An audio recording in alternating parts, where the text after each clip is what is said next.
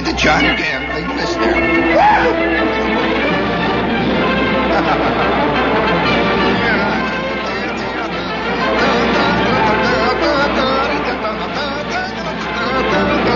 Uncle Wiggily here. Bring it up. Bring it up.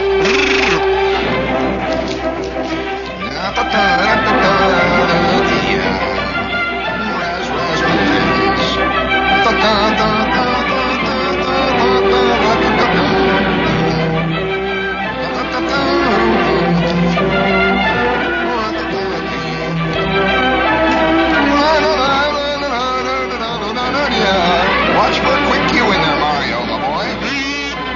Dr. J. Flywheel loophole there. Silly Chinese people. Well,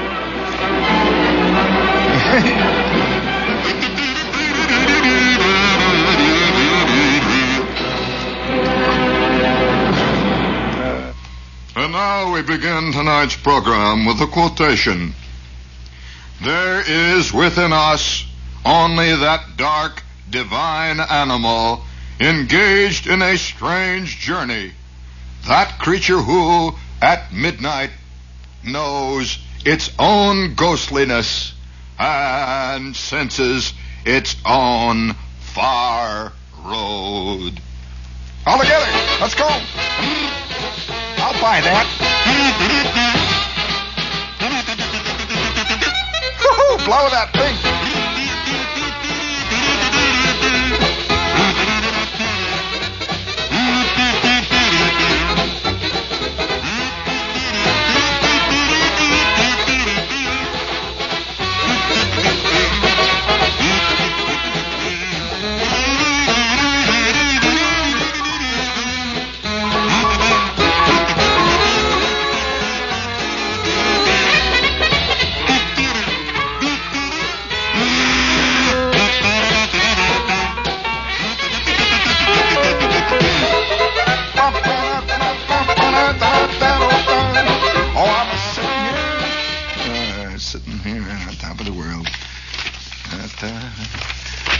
Here right on top of the world, looking down from this vast cliff down into the giant, giant abyss, where below me there is nothing but the poor milling throng of senseless lemmings, waiting to have a few little idments and bodments and tidments and todments hurled down there towards them like the mere crusts of the mere crusts of bread of eternity.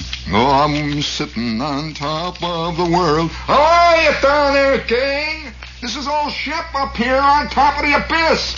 I'm sitting on top of the world, just singing a song, razzmatazz. Hey, uh, gang, do you want a little augment down there? What? Speak up louder. That's a pretty deep abyss you're living in down there. Hey! Okay, here comes one. All right, catch it. Here it comes. This is the bold, blazing sound of big band jazz. And today it's packing them in across America. Right here, the room's alive with excitement. And here, where you find today's people, you'll find today's beer. Schlitz. Listen. I've just got to get some of their records. And I gotta get us some more Schlitz. Yeah, I'm a gusto man. Hey, waiter, another Schlitz. Today's sound, today's people, and real gusto in a great light beer. Today's beer, Schlitz, from the Joseph Schlitz Brewing Company, Milwaukee and other cities.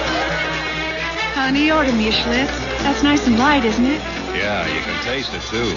A bartender got a couple of Schlitz left back there. Mister, we're out of Schlitz. We're out of beer.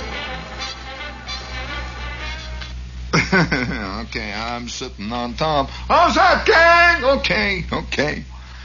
Oh, boy, what a gallimaufry. We are living in the middle of it all. Holy smokes. Can you imagine a guy about 500 years from now sitting around, you know, they're, they're very official people, see? And uh, they're in an anthropological discussion. Let's put it this way an archaeological anthropological, zoological discussion. Because by that time, all the little sciences, little piddling sciences we've got now, will have finally merged into one great big thing called the science. And they're all going that way now. You know, physicists have to study chemistry now, and chemists have to study biology and biochemistry and and uh, zoowhoopee and all of this stuff is slowly beginning to merge until finally, as you know, the mathematics mathematicians are getting further and further into the area of metaphysics, whoopee, and uh, they're getting way up there, you know, and eventually there will be just the scientists who will know everything, and they'll encompass it all. And they will be sitting there, and they will be trying to piece together our chaotic world of the 20th century. Fist fights breaking out on all. Of course, I say that the fist fight, now I know it's a very unpopular thing to say, but I say that the fist fight is the natural, creative outlet for man. I really do. Anybody want to have a little creativity out there? Get smart with this guy here. Look out. He moves like a tiger here in the jungle of life. Well, one day they're all going to be sitting around, and can you imagine them trying to make any sense out of this? Here's Rolf Harris for McLean. Oh. It's McLean's. Can't you see all the Toothpaste detectives all sitting around there? with a Those new kind of taste anthropological, that's they're wild. listening to this thing. Saying, yes, yes, yes. What a taste. Yes. What a zing. Strange accent. When you smile, all the bells will ring. Bells, bells. Get 'em white. That must be Start a religious connotation. With McLean's. McLean's. Yeah, yeah, yeah. Uh-huh. There was another figure Hey, called isn't Mr. it time you tried the swinging new toothpaste that gets teeth irresistibly white? Heaven's sakes. McLean's has a taste that's so lively, so dazzling that you can actually feel it whitening. Your whole mouth feels refreshed and invigorated. Come on now, you try new McLean's. Australis dig That's It's what that is. McLean's, the toothpaste that cleans with a new kind of taste that's wild. Yeah, yeah, yeah, yeah, yeah, yeah, yeah, yeah. What a taste! What a zing! Yeah, yeah, yeah. When you smile, all the bells will ring. Yeah, yeah, yeah, yeah. Get 'em wiped. Start tonight with McLean's. Yeah, yeah, yeah, yeah. You still using that sweet kid stuff? Yeah, yeah, yeah, yeah. All the way, man. Kids, greasy kid stuff is what my life is made out of. Crying out loud. What's the matter? That was the chair here. It's greasy kid stuff. Mm, all right, now let's get back to business here. We're very serious grown-up people, and we better start acting like serious grown-up people. All right, there, there we go. Okay. Uh, now I've had uh, I've had uh, many requests, three, uh, to well that's a lot here for WOR. Oh, a big mail pull here at WOR is four letters a week, and I've I've had uh, many requests to complete my story that I started last night, a two-part epic. If J.D. Salinger can do it in 742 parts, I certainly should be allowed. Two, shouldn't I? All right. He's got an agent, boy. I'll tell you. Hey, did you? Did, uh, we- we'll leave that go. Uh, we'll leave that go until next week. That is our J.D. Salinger analysis. Uh, that'll come in next semester. You want to? You want to hear that? The rest of that story about last night when I was telling you the story about how I used to open up this little tank radio station, and uh, the world was bright and clean, and the sun came up, and the sky was bluer, and uh, the winds were more fresh, and the birds sang with a louder, clearer voice, and the clouds were white and fleecy. Ah, this was the beginning of it all. This was late in the Neanderthal period. Before people had dumped sludge into the lakes and rivers, and before the detergents had gummed up the sewage system, and before Roto Rooter came on the scene, Mr. Clean was just a gleam in the eye of a charlatan working in a soap factory out in the Midwest. These things were yet to come over the horizon. And the young, magnificent creature, Jean Shepherd, stood on the verge of a career that was to lead him inevitably between Vincent Tracy and Tex McCrary. Little realizing what a fantastic world lay before him, he would come bounding into the studio and looking in the engineer's eye would say, any new commercials today? And he would say, yeah, listen to this one, Mac. Those magnificent men in their flying machines, oh, they go up to your bow. Wow. You're listening to the title song from the summer's biggest, most delightful motion picture, Those Magnificent Men in Their Flying Machines, or How I Flew from London to Paris in 25 hours and 11 minutes. Looping the loop and defying the ground. Those magnificent men in their flying machines is an uninhibited, spectacular, carefree, magnificent two hour romp of fun and romance. In fact, there's only one thing reserved about this movie the tickets. Better order yours now.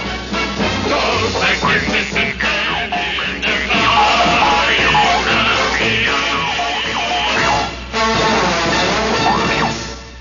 Very good.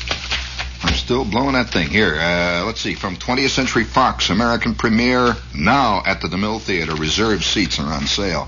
That's a picture I want to see. You know, I've been hung on airplanes ever since I was a kid, a little, little kid, and I, I, uh, I really, uh, I really, uh, and of course, being hung on airplanes, and I suppose it's not so easy, you know, to get hung on a jet. Uh, the jet is is about as coldly efficient as the men's room in a new Hilton hotel.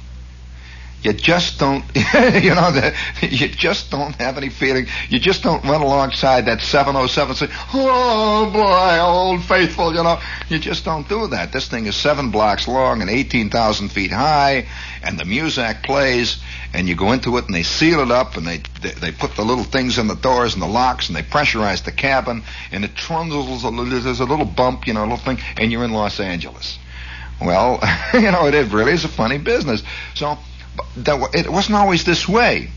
That the airplane was an object of great, uh, of, uh, I suppose you can say romanticism. And when I was a kid, a little kid, my father was a great airplane crash fan.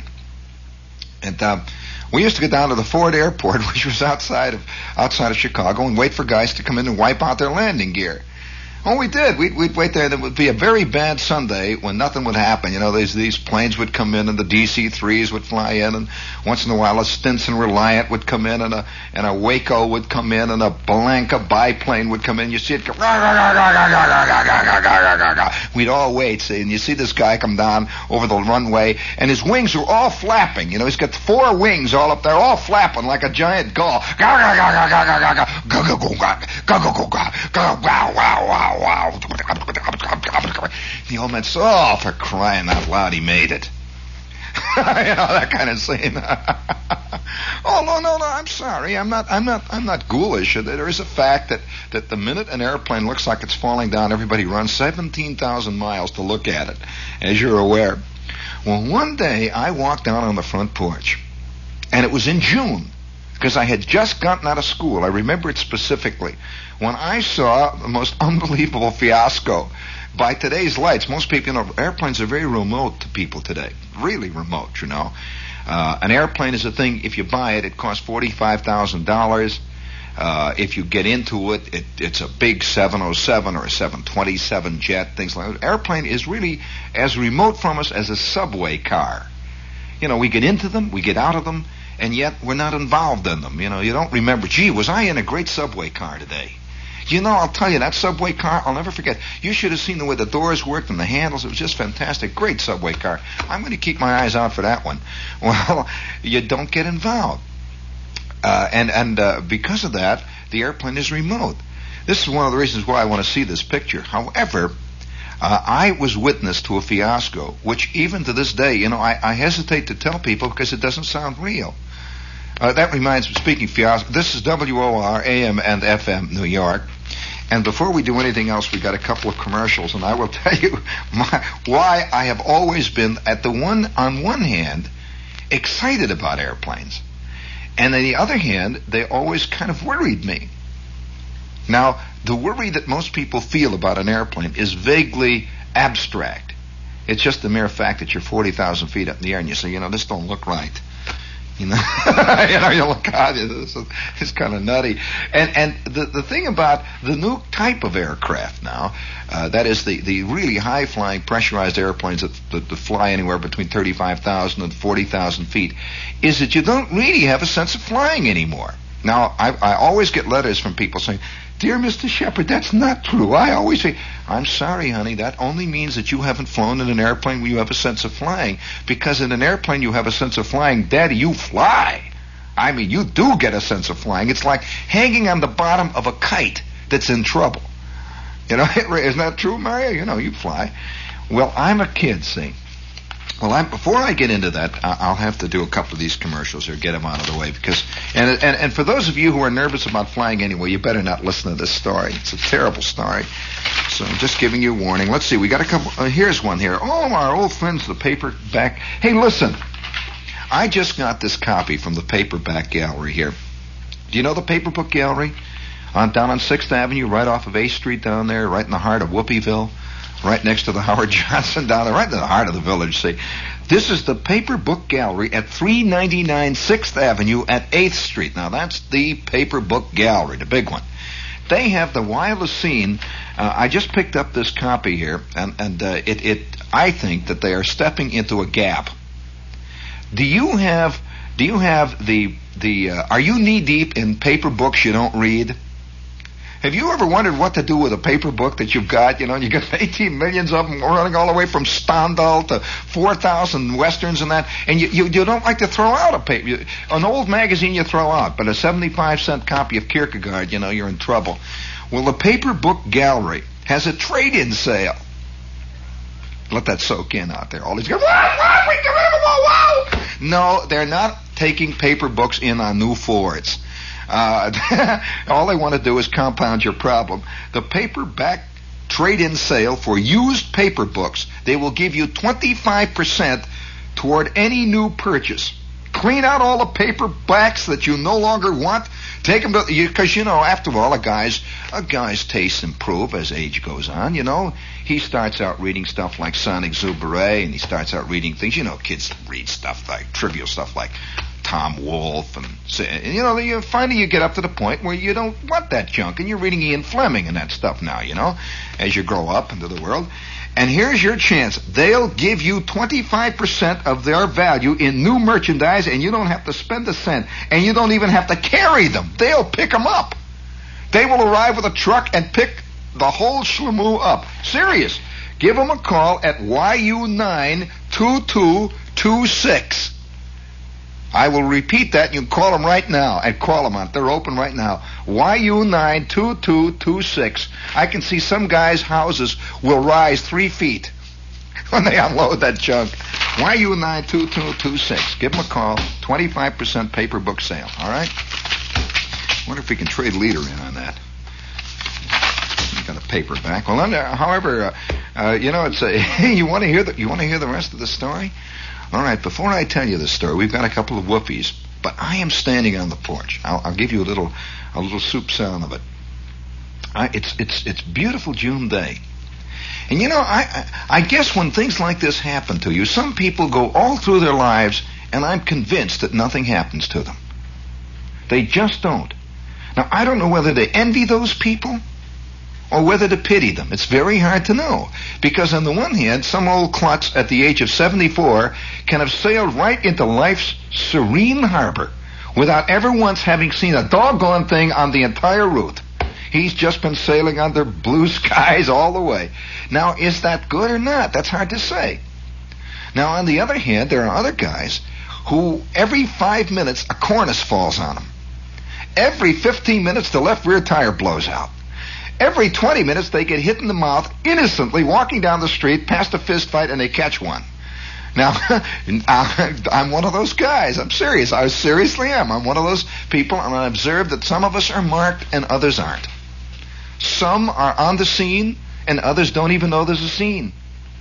Now, uh, what this does to you, I don't know. You know, it's very hard to know because I suspect that the vast majority of people have been able to escape without seeing anything. They have always arrived 20 minutes after the wreck. And they're just sweeping up a little glass, you see. They don't know. 47 car collision here. They didn't even see it, see.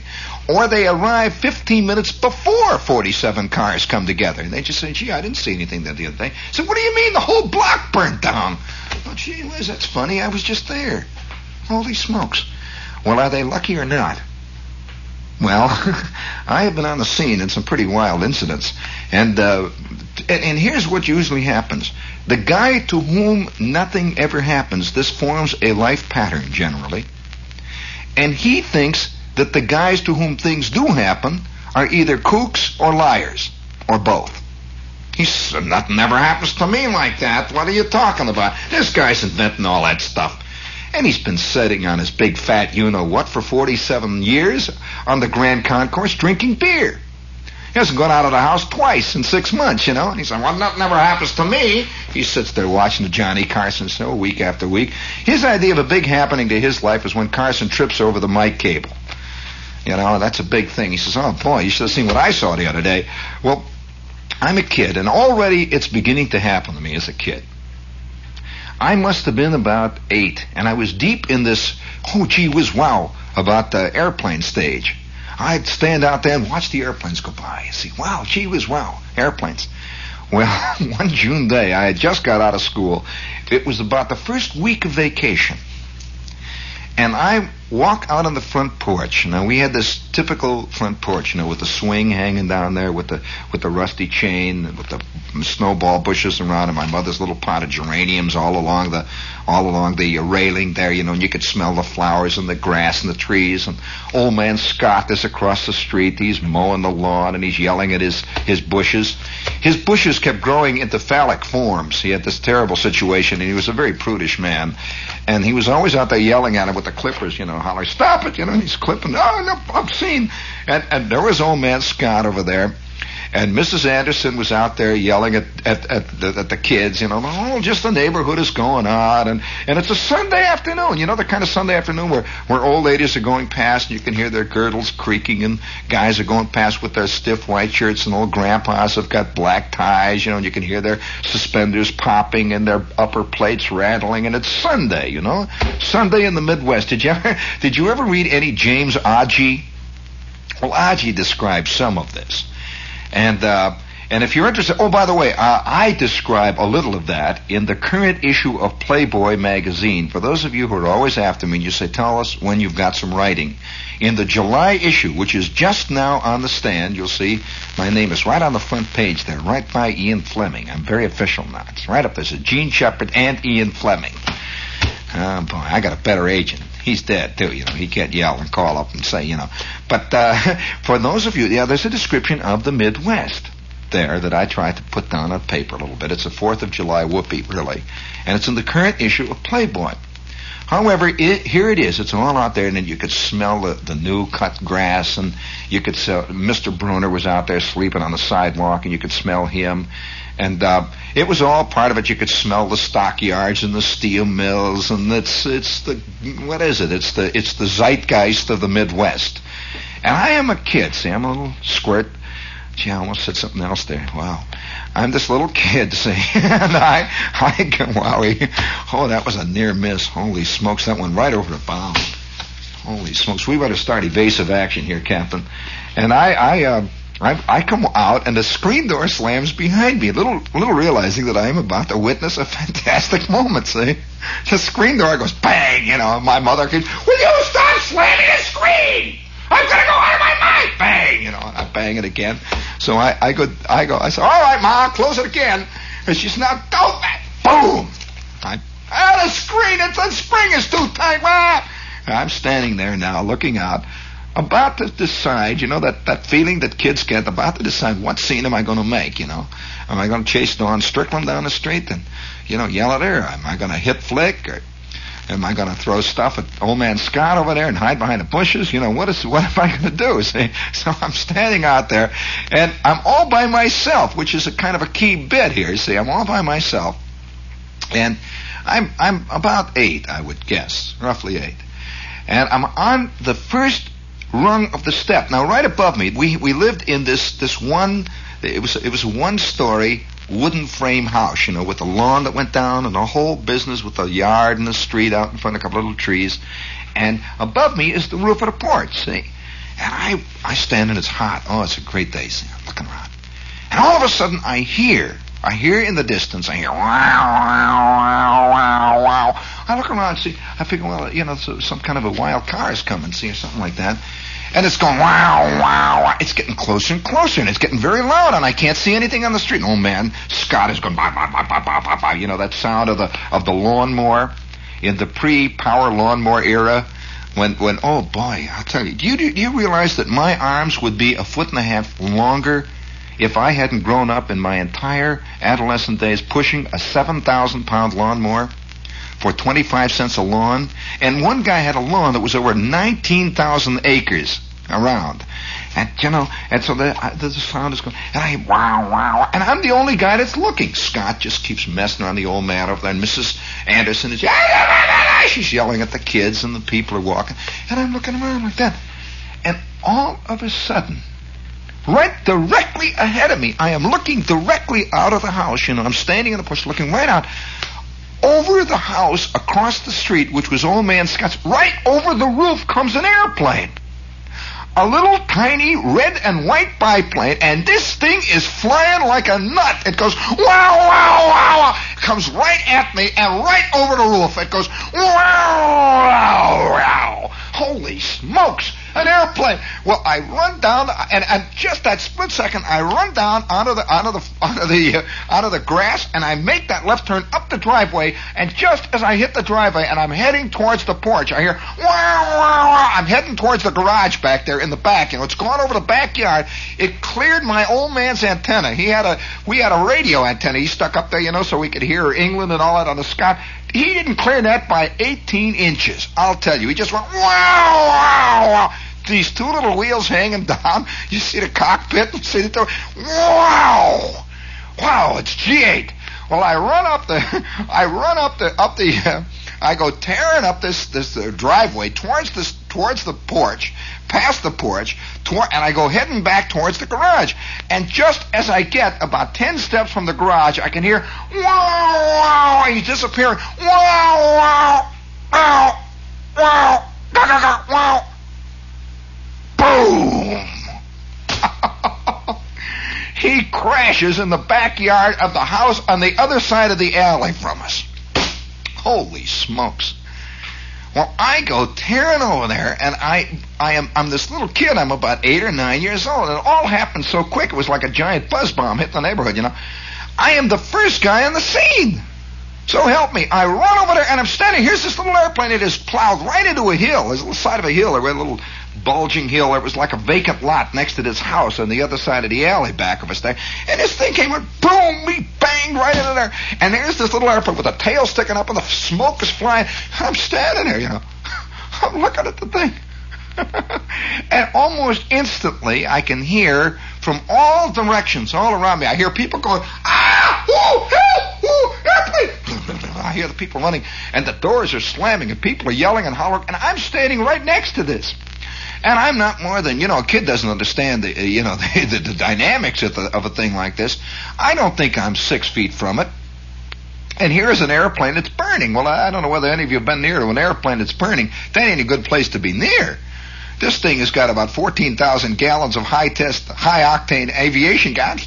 Holy smokes, you know, gee whiz, wow, an airplane. I wonder where the guys are. I wonder where the guys are. Well, I am standing there, and all of a sudden, I am yanked right off my feet. This cop has come whipping along in a squad car, and he sees the scene, you know. Apparently got the call or something, and the people are all running. He grabs it, off I go, and he tears me back to the squad car, and all the people are, and just as he does this, it goes. it goes, and the smoke flies. And I stood there, and the crowd all stood on one foot and on the other. And it was a very funny feeling that everybody had in his guts. He was this beautiful little red and white moth. This lovely little red and white biplane. And everyone up to this point had secretly had a desire to see an airplane crash. And now here was one. Right back there in the Martins' backyard. And it's going... And I could hear... The fire engines are coming. They're coming from all directions. And we just stood there and looked at it. There must have been 500 people in the neighborhood, shifting from one foot to the other. And that cop is standing next to me. And he says, Boy, what's the matter with you, kid? Don't you know? For crying out loud, you could have got killed. The, the cop was half hysterical. I'm standing there. And about that time, my mother comes out of the back porch. Oh, she didn't know what. Well, yeah, she took a lot of yelling back. She just figured, you know, that Bruner had started another fight, you know, the whole scene. And and she comes out the back and she says, "Jeannie, what are you?" And she sees this fantastic conglomeration of people out there.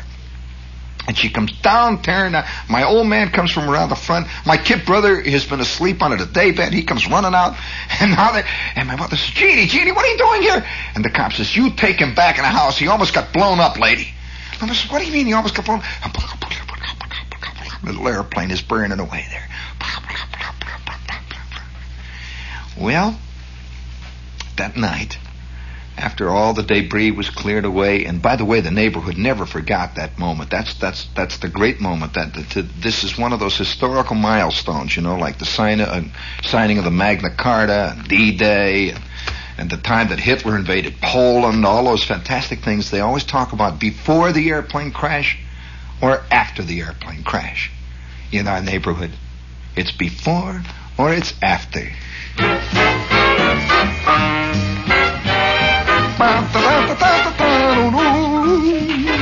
Miller High Life. Oh. With summer on its way, millions of vacationing Americans will be swinging out across the country. And there's one familiar friend waiting for you wherever you go, in spite of those idiotic clots that you travel with. One friend you can count on wherever you go. When the arguments get going and the people start yelling your car, stop and ask for sparkling, flavorful, distinctive Miller High Life. Your friend. Miller High Life is just there waiting, ice cold, the champagne of bottled beer brewed in Milwaukee, the home of friends. This is where they create friends like other places create automobiles. It's Miller High Life, your one friend and the friend you can count on. You tell them, the crowd in your car, to think about that the next time they yell at you. Okay. Gee, that's a great commercial. They're really getting right down to the heart of the psychological problems of modern man there. Uh, holy smokes.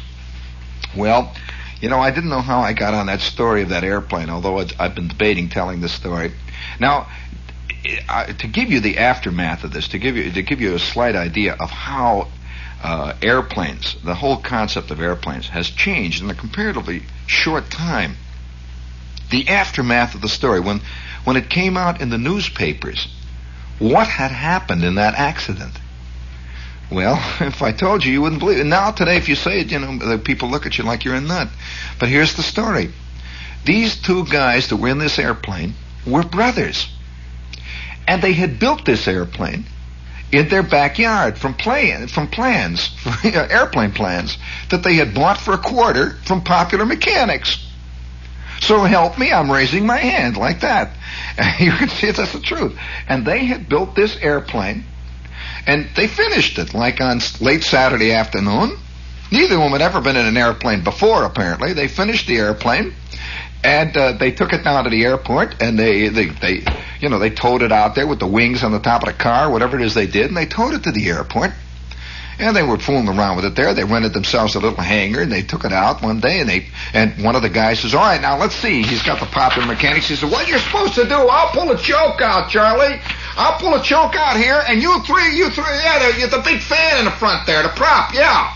Now you grab a hold of it and swing it around, you know, like a crank. It'll start up then. All right, now when I holler, uh, let's see what it says. You holler here, uh, uh, a contact. Well, I don't know what contact means. What you holler. I'll holler contact, okay? When I turn the switch on. Yeah, and when I say contact, you pull the top of the thing. Just spin it, all right? We'll see what happens, all right? All right, let's go.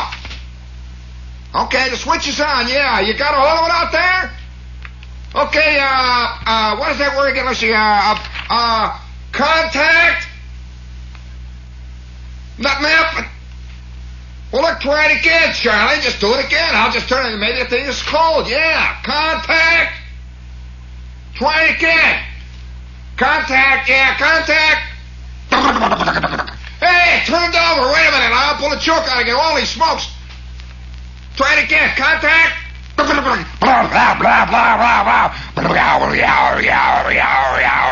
Hey, all right, up in the back. Let's go. Hey, here we go. Now let's see. It says push the stick forward.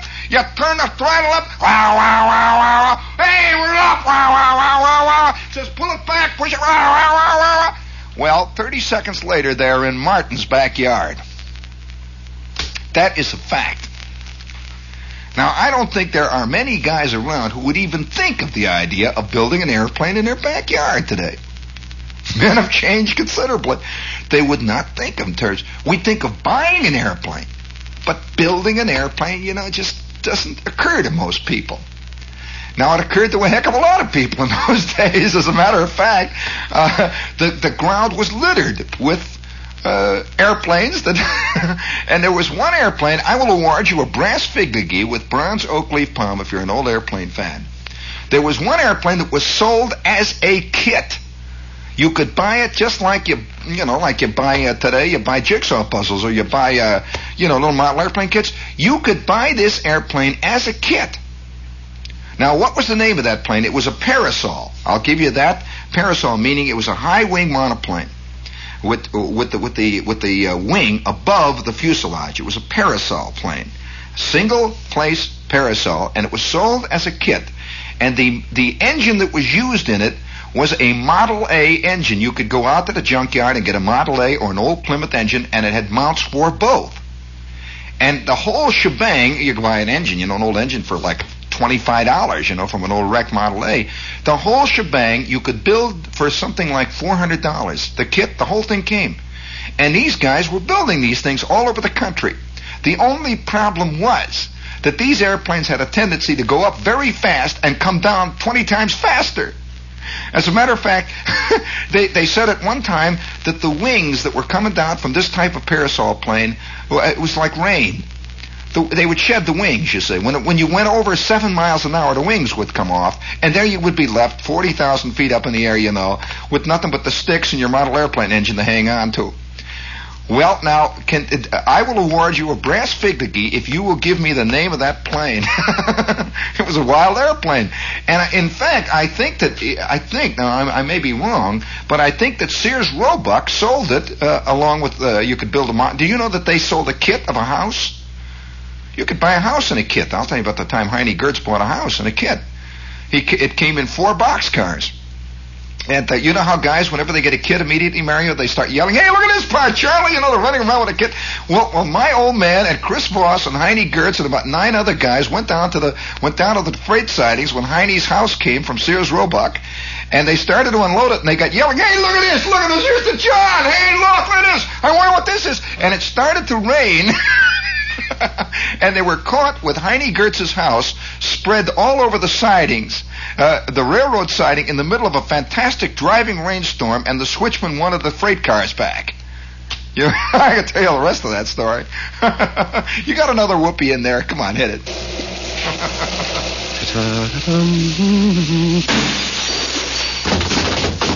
hey, you're in my shower. Forget your shower and follow us. Who? Peter Sellers. Oh. Peter O'Toole. Romy Schneider. Oh. Have you seen Paula Prentiss? Ah. And least but not last, Woody Allen. And guest star Ursula Andress. So follow us. Where? To find the answer. To what? To the comedy question of the year. What?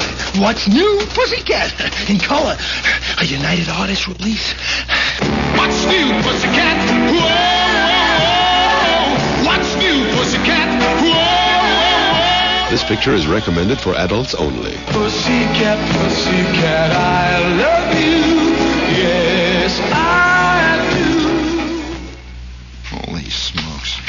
What are we heading for? Uh, this fantastic opus starts Wednesday, Tuesday at the Astor and the Trans-Lux East Theaters. wow. You know, uh, I, I uh, gee whiz, we've only got a few minutes, and I was going to tell the story about how I opened up the radio station early in the morning. And uh, I'll tell you that. I'll tell you what I'll do. I don't know whether I should tell this story. I'll tell this story at the Limelight Saturday night. Okay, Mario? All right. Uh, you know, I, I uh, it's it's funny. No, I'll tell it. Oh no, I know it. I know. I know. I know. It's a, it's a funny story, but it's a thing you have to do properly, correctly. Now, uh, uh, another thing about those airplanes, uh, since we're, since we're on the subject of those airplanes, that there were several airplanes that were designed almost on the principle of the flying beer bottle. Uh, they had about as much they had about as much lift as a beer bottle, and they were also aerodynamically designed like a beer bottle. They looked like a beer bottle, very angry little beer bottle. Now I'll I'll, I'll award you a brass figurine if you can tell me the name of the airplane. This is one of those trivia nights. The name of the airplane that uh, that was called the Flying Beer Bottle, and this airplane was used by several top internationally known air racers. These were famous guys who raced airplanes. And this was an angry little rotten airplane. Now, can you tell me the name of that plane? It's called the Flying Beer Bottle.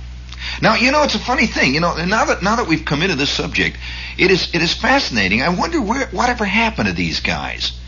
You know, today, uh, you know how famous race car drivers are. You guys like Clark, guys like Brabham, guys like John Fitch. You know, guys like uh, Juan Fangio. Uh, how famous race car drivers are. Well, there was a time, and it wasn't very long ago. It was just before the war there was a time when there was a whole phalanx of internationally famous air racers.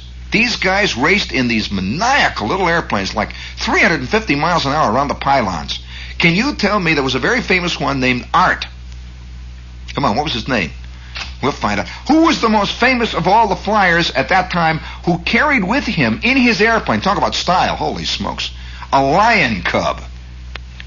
Yes, sir. He carried a lion cub in his plane, and it was a golden airplane he flew, and he had a helmet, a white helmet with big goggles, with, with these black puttees, with a big white silk scarf floating behind him, and he, he looked like Ronald Colman. He had a, you know, this this little cookie duster, you know, that that that snappy little look about him, that that square jawed look of Preston Foster, you know. What was his name? And on the subject of these fantastic moments, we would like to point out we have with us tonight happiness. Happiness. And for those of you who are looking for a really swinging restaurant where you can live the secret life of the intrigue international spy, the life of the the sensual orientalist, this is happiness between 93rd and 94th in the heart of swinging Broadway, where Chinese food, you figure any minute now, is liable to be called illegal. As a matter of fact, you figure that you're sitting there shuffling it in, they're going to bust you. This is happiness. They have a little bar seat for those of you who are worried about that little problem. They're open seven days a week. They serve a meal that just does not stop family style. And by the way, this is for special slobby families. They can shovel it in for four hours if they want, and it's only two and a quarter per each. Real Chinese food that sticks to the ribs. Happiness between 93rd and 94th. And what was the name of that guy? Now, Colonel what? He was even called Colonel. And who was he sponsored by? His airplane had a giant, I can't even tell you what it was, painted on the side green. and, uh, and as a kid, I once saw him fly in the Ford airport with his lion cub with his great white scarf floating on behind him, his leather jacket, his puttees, and his beautiful Lockheed Orion racing plane. Uh, yeah, Lockheed Orion, Jack. Yeah, that's a better name than 707. Stop it. Come on now.